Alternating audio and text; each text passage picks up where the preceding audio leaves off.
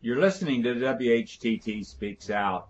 Each week, Chuck Carlson and members of We Hold These Truths look into events that are, for the most part, ignored or overlooked by the mainstream media.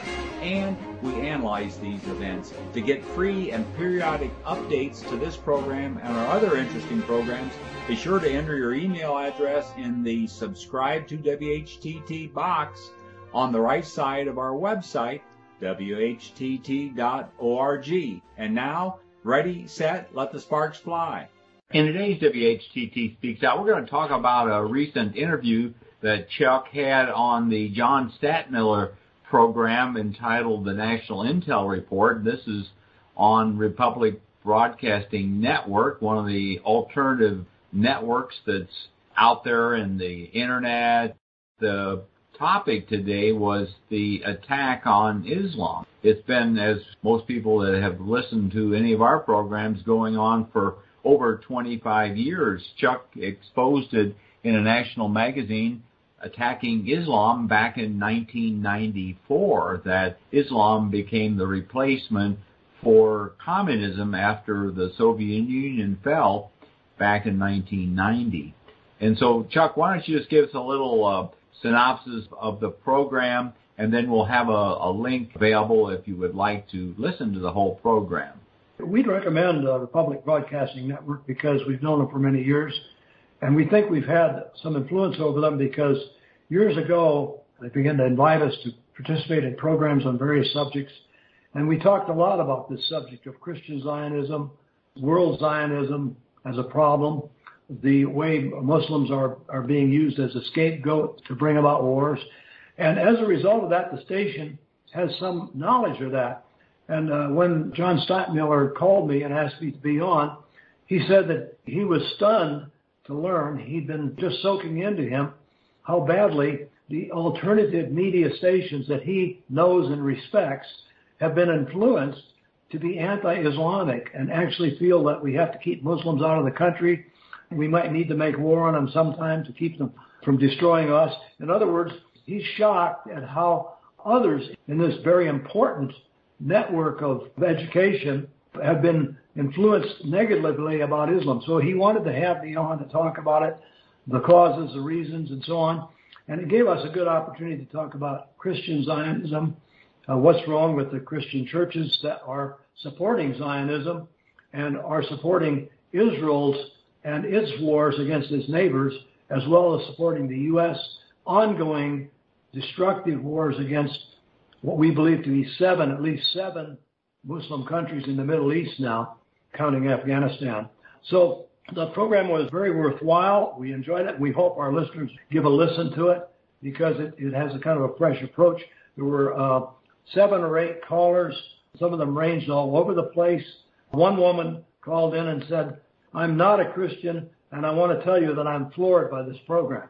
So we don't quite know what, how to respond to that. My answer to her was, please write to me, uh, chuck at whtt.org, and tell me what you mean. I'd like to hear more. This is what we do. We talk to people about why they think the way they do, and this is our mission, is to talk to people. And so I got to say about anything I wanted, and I did make the point over and over again that we have a positive approach.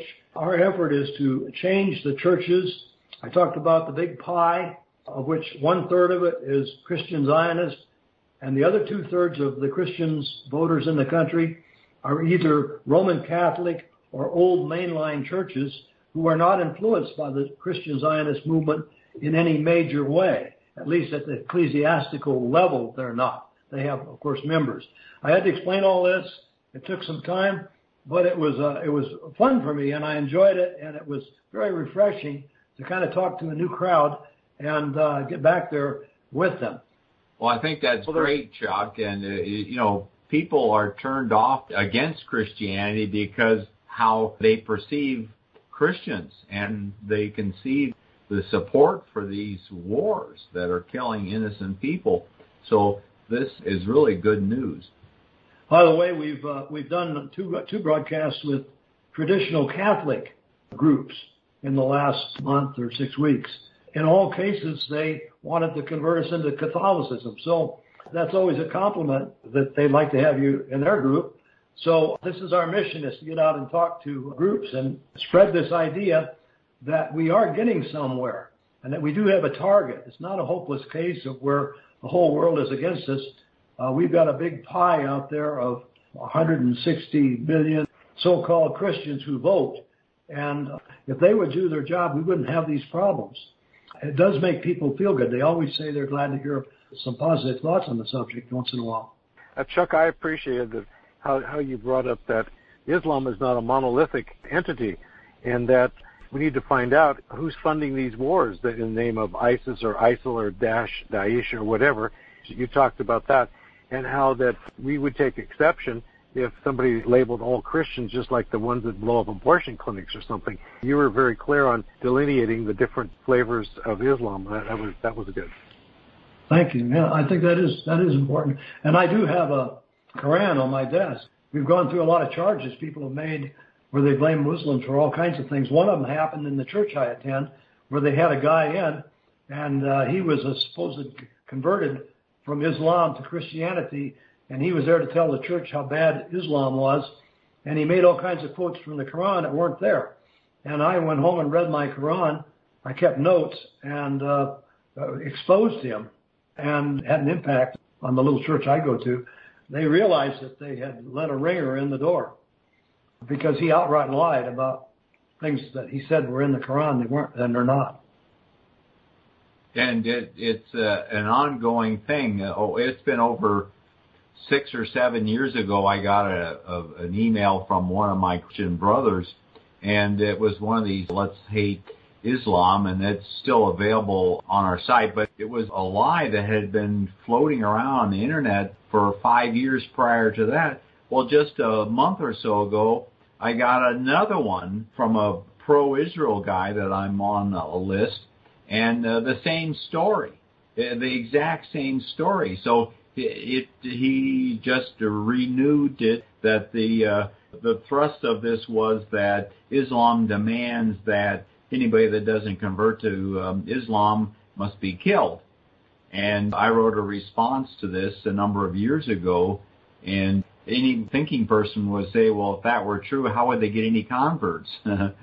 so it is interesting how these lies can be recycled, if you will, and people will fall for them without really uh, doing some investigation. So that's our whole point here at We Hold These Truths, ladies and gentlemen, is to look into these claims, do some thinking on your own. There certainly are a lot of resources on the internet that uh, you can uh, weigh and, and analyze, and just like Chuck's going to the Quran to um, to look at some of the claims made by this person coming into the church claiming to be a follower of Jesus. Yes, and uh, it's significant that the churches that have put out an effort to oppose war, and especially oppose the wars against Arab peoples, such as the Palestinians, are all churches that have missionaries in those places and have left their missionaries there. And most of the megachurches that we tab as Christian Zionist or neo-Christian have long since taken their missionaries out of every Muslim country. And that's one of the things that awakened me to this back in 1989 was when our church had the people in and, and we found out that our church, the one I belonged to at the time, was withdrawing their missions from all Muslim countries because they claimed it was too dangerous. And later I was to go to most Muslim place on the face of the earth, perhaps, the Gaza Strip, where virtually everybody is Muslim. And I found out that the missionaries from the Southern Baptist Convention, who had, had been removed two years before, and two of them had refused to go and had stayed on. They were single women who lived there by themselves, drove cars around freely in the streets with their heads uncovered. Everybody knew they were obviously Americans or English or something, and uh, they felt completely comfortable doing it, had never been threatened, in any way except when the Israelis came and bombed the place at night. So the fact that you can't get along with Muslims in Muslim countries was actually covered uh, by the uh, by the evangelist church. They covered for their statements by withdrawing their missionaries. And even trying to sell their properties in, Gaza. The Baptist Church was trying to sell its property there, and I stayed in the property because nobody would buy it. There was no money to buy anything there, and uh, so they this one of this former missionary Baptist missionary they hired her to try to rent the place, and uh, she rented it to me for ten dollars a day when I stayed there, and I stood on her roof and photographed the bombing raids at night coming from Israel that the Baptist Church denies ever happened while standing on their building. Well, thanks, Chuck, for that insight there, and we always welcome the opportunity to be on programs like this because we are in the information business and trying to educate our fellow Americans and Christians. Thanks for listening. If you like this program, please let your friends know about it and our other thought provoking podcast. And be sure to visit our website, whtt.org, for a wealth of information on Christian Zionism and other critical issues that we face. Also, at whtt.org, you can watch for free our award winning documentary film, Christian Zionism The Tragedy and the Turning, Part 1. Join us in our efforts to wake the town and tell the people. Start small, think big, and press on towards the strait gate.